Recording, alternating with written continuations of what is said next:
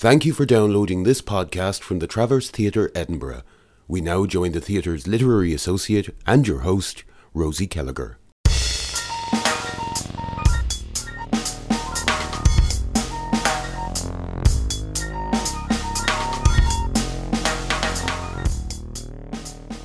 Hello and welcome to the Travcast. Today I'm really pleased to have with me Matt Regan, who is a writer, performer, and composer. Matt studied classical music at Queen's University in Belfast and he moved to Glasgow five years ago. Since then, he's been nominated for a Critics' Award for Theatre in Scotland for his work on Theology by Martin O'Connor. He's been awarded Young Innovators funding for his band Swim Team, and he was part of Enormous Yes's Platform 18 Award at the Arches. We're particularly excited because he is currently preparing to bring his show Greater Belfast to the Traverse for this year's festival. Matt, welcome. It's great to have you here. Thank you so much. I'm really excited to be here. And uh, it's a pleasure, as I said to you, it's an absolute pleasure to talk about it, to talk about Greater Belfast and the stuff that's in my head around Greater Belfast.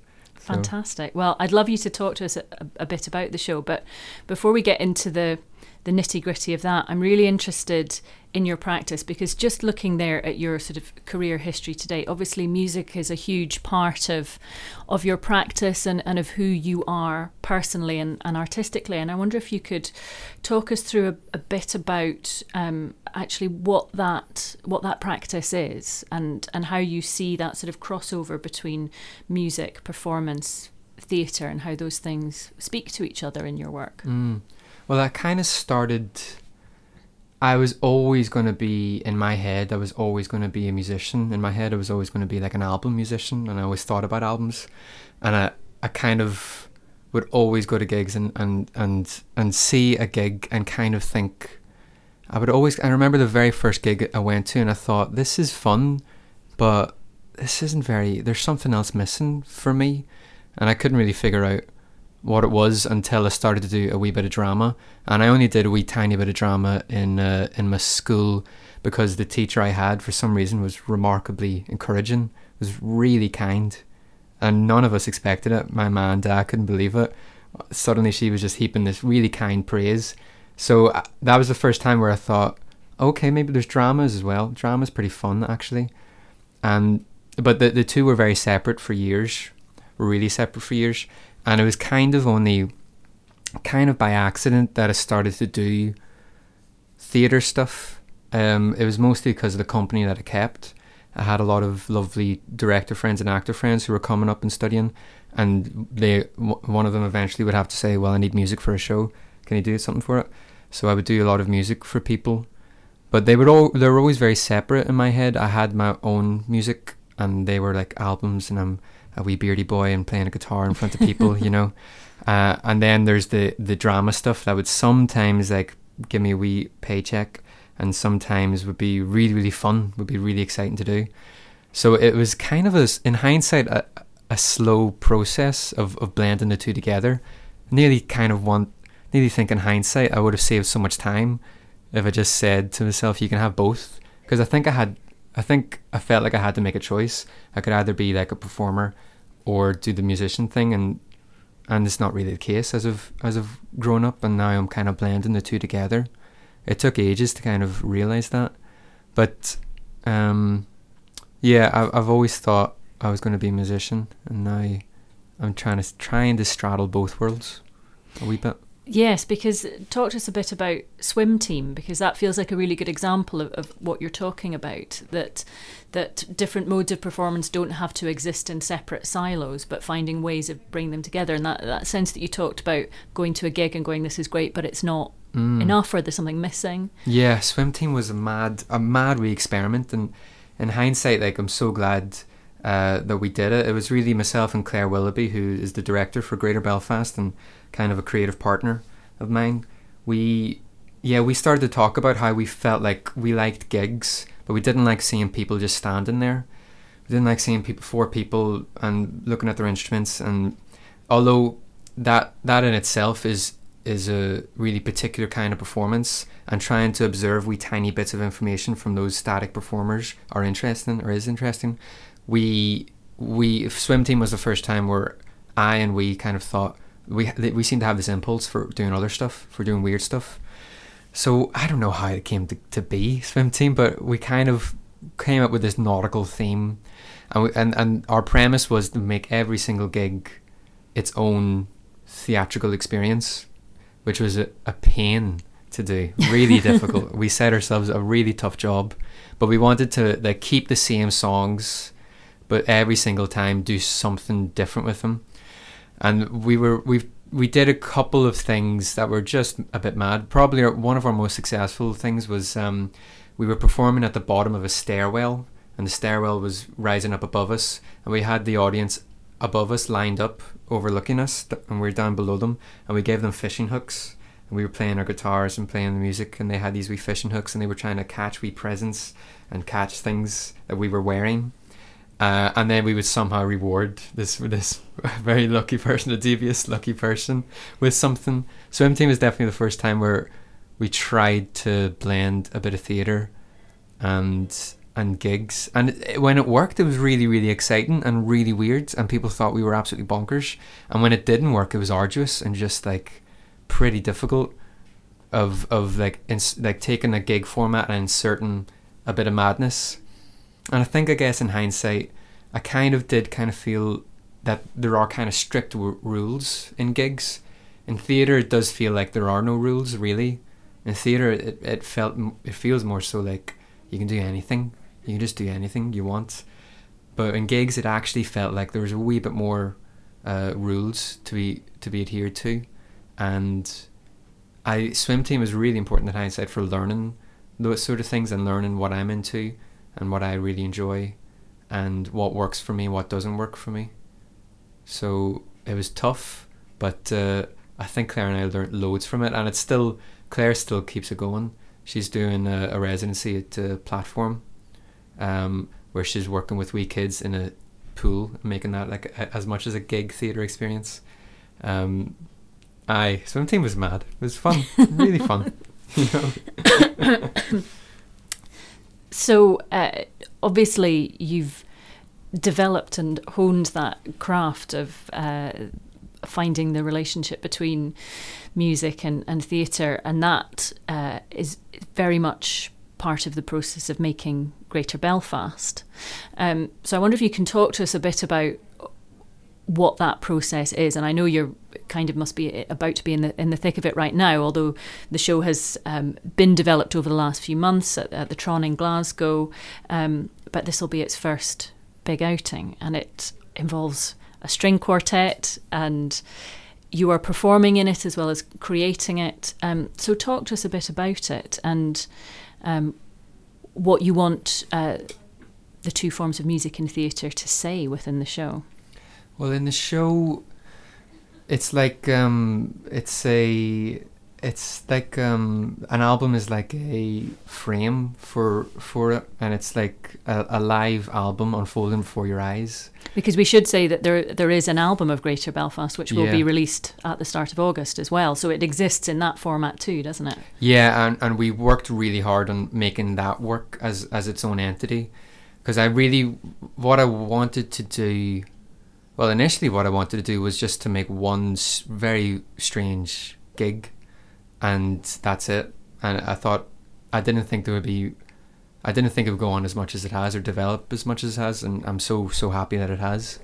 But uh, I initially just wanted I had this impulse to talk to people, and and in the middle of a song, talk to someone, um, and then I started to think of it. Wouldn't it be strange if on the album this the, the person addresses the listener and very much involves the listener. So that was my thinking when I was writing a lot of it. And then it became a theatre show, and then that added a whole other layer to it. So we've we've taken a lot of work to make it work as a strange aural experience. The album we worked with um, our producer uh, Julian Corrie, who performs under the name Miaoux Miaoux. He was very very helpful, and he just guided all of us. And was we worked on at his studio for about a month on on making it work as as an aural thing as well as uh, as well as a theater show. So it's and and I'm one of the reasons I'm so proud of it is because it feels very durable. It feels like I'm really proud of that album and I can give that album and it's an honest account of, of the experience of what Greater Belfast is, but it's also its own theatre show with beautiful lights and design and live music. And um, I'm really, really proud of both of those things being out in the world, and that my first thing is an album and a theatre experience. Because um, in hindsight and chatting about it and thinking about it, that was always where I was going. I just couldn't really tell, and I didn't really know it was an option, really. Mm. You know? It feels as well, um, from what I've seen of the show so far, that um, that uh, direct address, that speaking personally to the listener, gives a an incredibly intimate dimension to a show which is about getting under the skin of a city um, and understanding it and all aspects of it, topographically and and uh, demographically, its people and its moods uh, and and the feel of it, Mm. and and that that sort of very personal connection allows you to to do that. Mm. Yeah, that was that's extremely important to the show.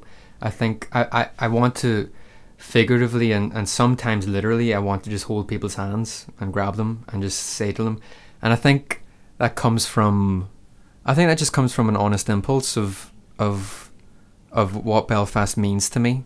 I really want to grab people and say what how important Belfast is to me and how much I hate it and how much I love it and how much it has to kind of I think teach us all things about you know where we are in Belfast and what we've got through and what Belfast represents. In this in the show Belfast is just this prism for pictures and for images and for stories.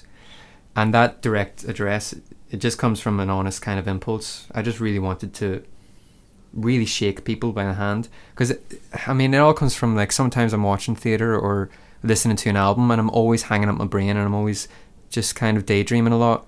And the the best things that I've seen didn't let go of me and just really held me.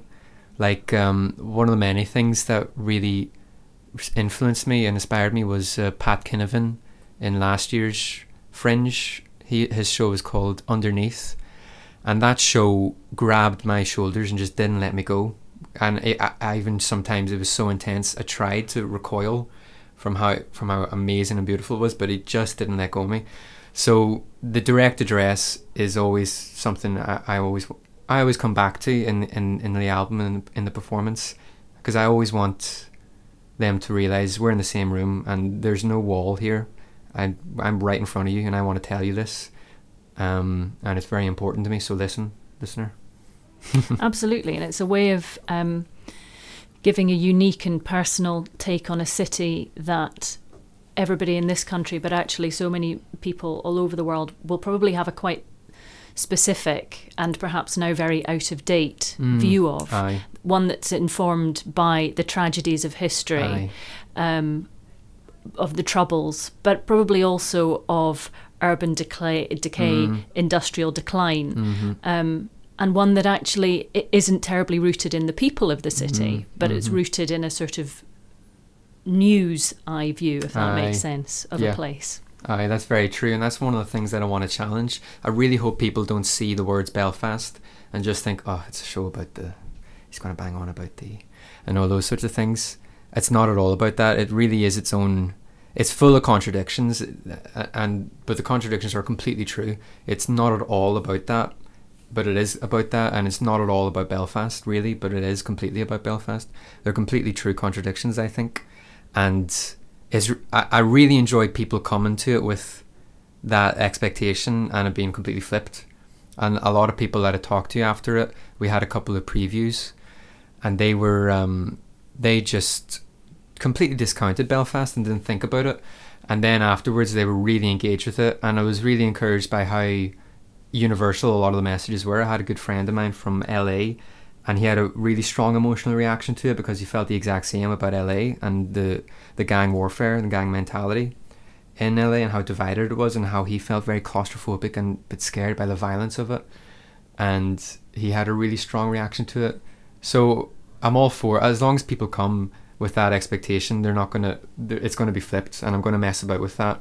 And that was kind of uh, one of the important things with with with Little King, with with what I how I make work is Because we should say Little King is the is the sort of name under which you you create work, isn't yeah, it? absolutely. I mean, I, I don't know if initially it was a band name, but now it seems like maybe theatre company name is, is the more appropriate term.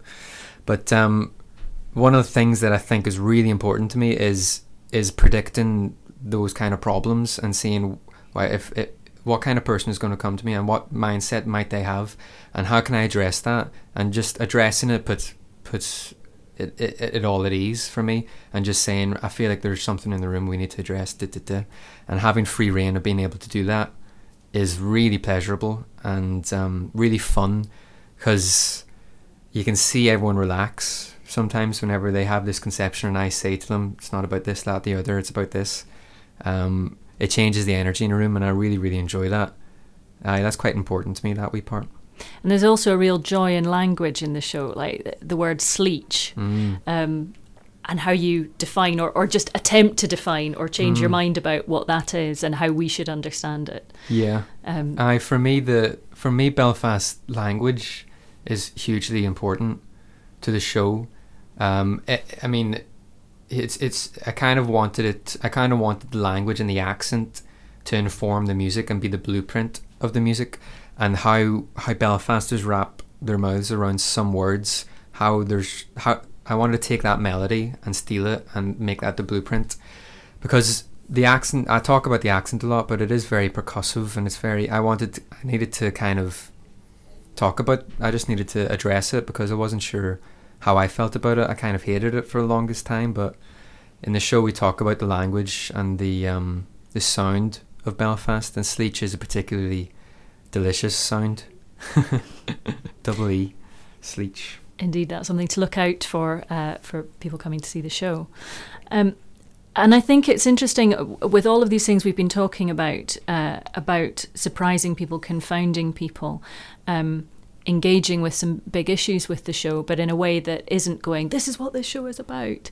Um, it feels to me that like the Edinburgh Festival is a very natural home for a show of of that kind. Mm. Um, and I was interested in uh, what you as an artist make of the Fringe and, and how it is as a platform for work, because obviously it's huge and it's daunting and it's exciting and it's vibrant.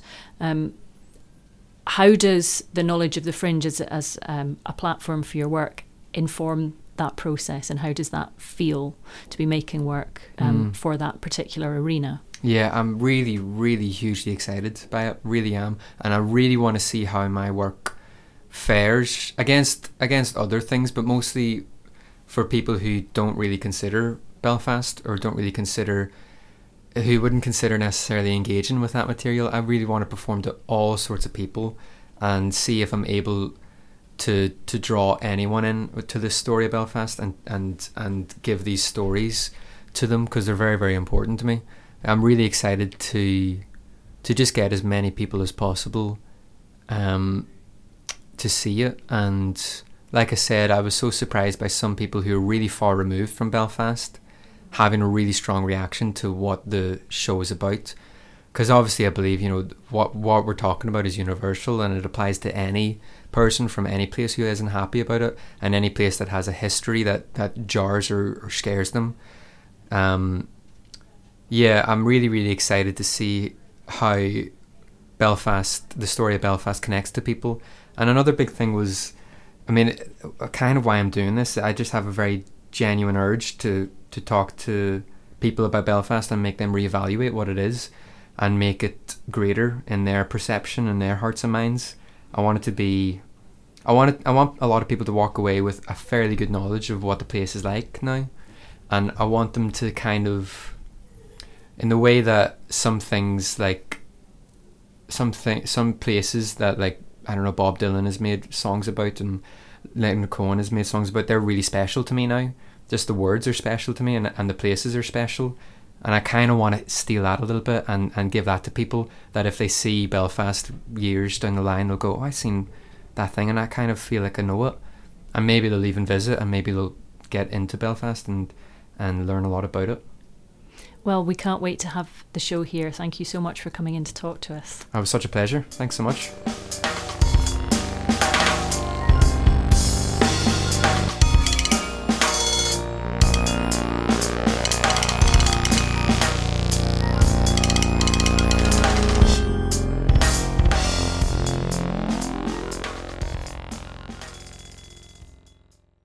We hope you enjoyed this podcast from the Traverse Theatre Edinburgh.